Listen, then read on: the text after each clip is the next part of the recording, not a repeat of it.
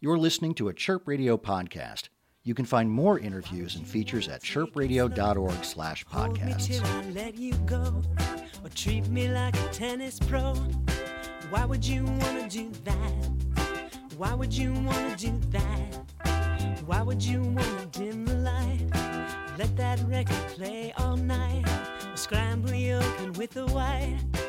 This is Amanda Roscoe Mayo for Chirp Radio, and I'm here with Eleanor Friedberger at Empty Bottle in Chicago. Hi, Eleanor. Hi.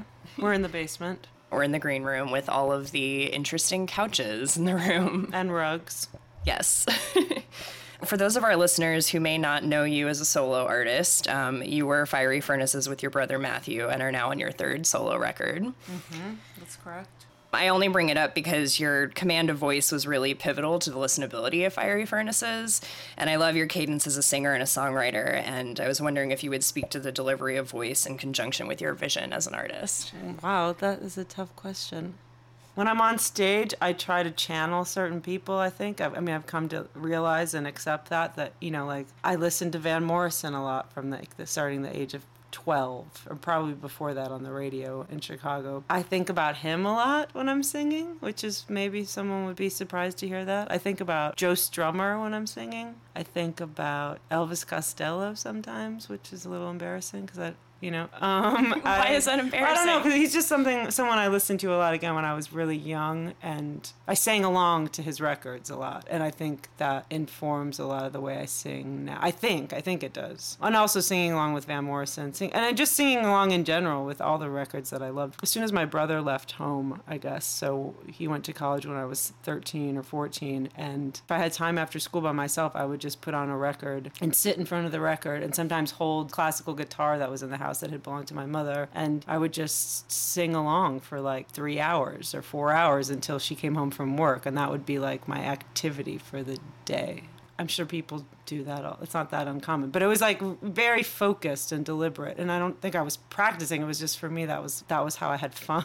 Fun. I mean, I also would like hang out with friends too. But if I was alone, like that's what I would be doing with my time. So it started out, like I said, with like you know there'd be Elvis Costello records or Van Morrison records, and then maybe when I was a little bit older, I would be singing along to you know Guided by Voices and Dinosaur Jr. and um, you know up until I left home. Which I, it's funny. I don't think I think I stopped doing. Then maybe I would do it in the car, I guess. But I'm not answering your question exactly. But I most I mostly think about Van Morrison when I sing, actually.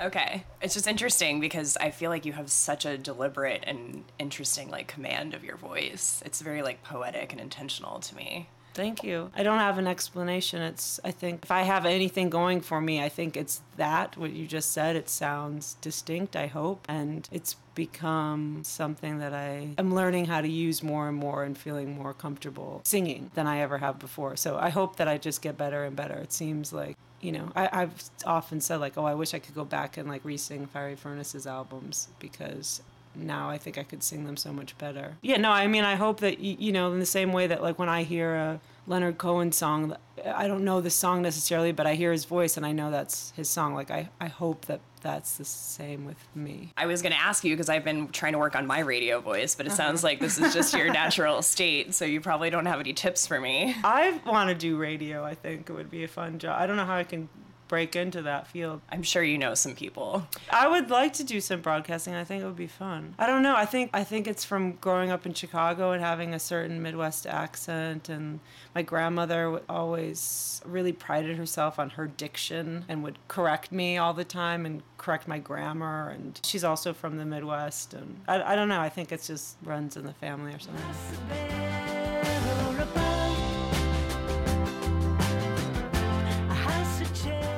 I've always associated your music as a form of art. Um, it's really visionary. Does it feel isolating to you in the music community to make something so different from what's out there in the world already? Uh, maybe I'm a little bit lazy. You know, I, I don't pay too much attention. I guess. I mean, like I said, I was I was driving into town today. I turned on WXRT just out of curiosity to see like what was happening, and I don't do that very often. And I was like, heard some new music, and I didn't like what I heard. You know, so was, I'd rather just be a little bit. And I, you know, I have musician friends, and I hear what they're doing. Aside from that, you know, I, I'm not really seeking out new stuff too much unless it comes to me naturally. You know, which maybe is kind of lazy. But there are certain things that I like that I get really just like obsessive about and just listen to like the same two songs a hundred times and then move on to the next thing. Well, let's talk about your newest record, New View. As a music journalist, you know, we can speculate all we want about what it's about and and I'd really, since I have you in front of me, would mm-hmm. like to know, I guess, from you. I mean, there's only so much I can do in terms of listening to it, but you know, are there characters in it? Who is it about? Who is it for? What's the narrative that you were thinking about when you were writing it?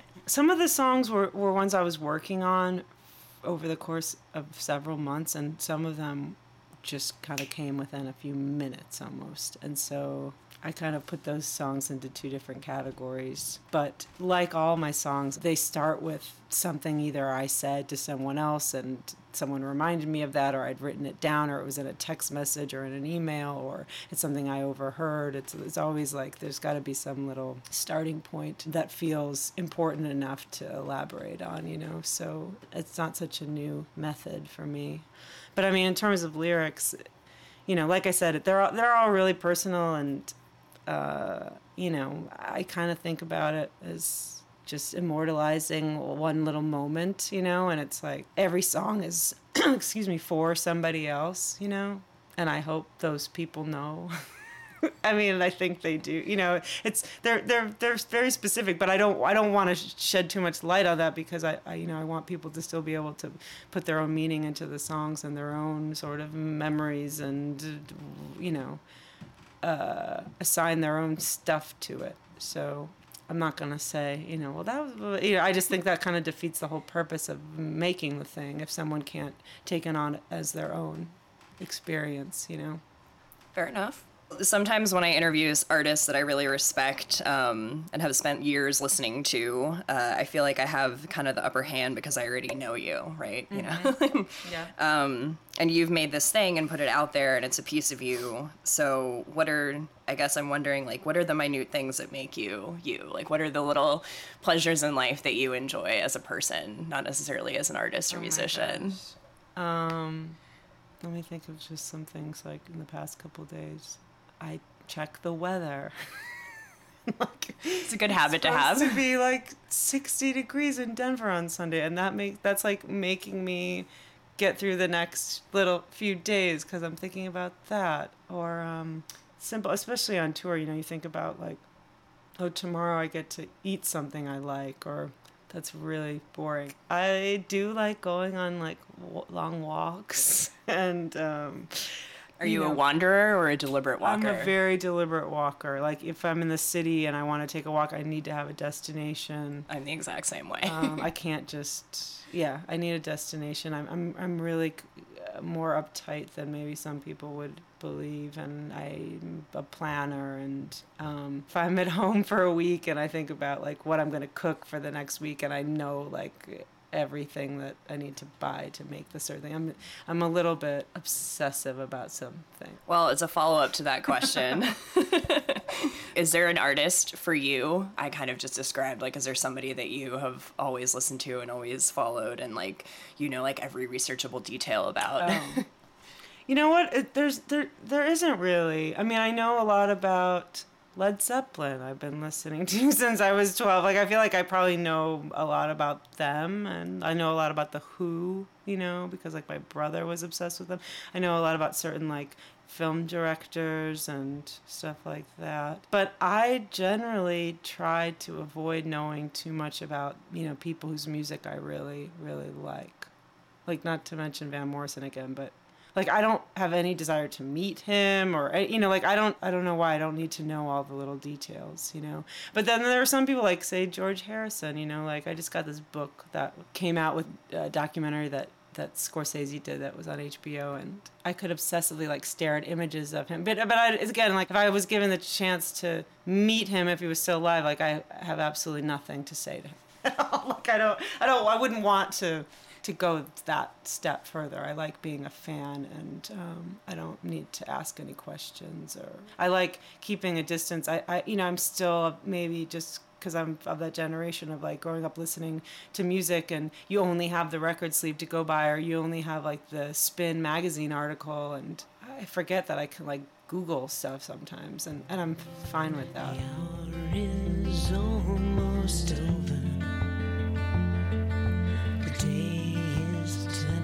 Um, well, I mean, since this is your hometown, is there Uh-huh. anything that you would uh, like to add or say to the good folks of Chicago? It's funny, you know. I whenever anyone asks me like, "Do you miss Chicago?" And I was like, like, "No, God, no! Like, I would never want to live there again." I'm like, you know, it's just like that whole can never go back kind of attitude. And but as soon as I get on the Dan Ryan, I'm just suddenly like, "Oh, I'm so like I could almost start weeping." You know, I'm just like, and then you know, I'm so lucky that my mom still lives in the house where I was born. You know, and you know, I realize that's kind of unusual, and so it's just hard to not get nostalgic and sentimental like immediately. You know, I can be almost 40 years old and then just suddenly like feel like I'm 15 again. It's just like it's it's kind of a nice and creepy feeling playing here. You know, I've played here so many times, which is again like, oh, shouldn't I have like stepped up to like another venue or next level or what? You know, it's just funny. I'm like setting up the T-shirts and stuff, and Bruce, who owns the Empty Bottle, comes. He's like, yeah, it's just like, yeah, I've been doing this, you know,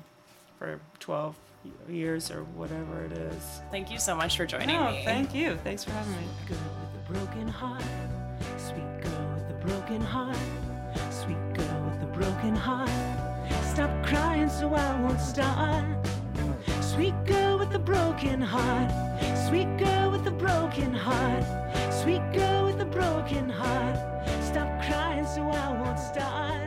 You can find this and other Chirp Radio interviews and podcasts at chirpradio.org/podcasts.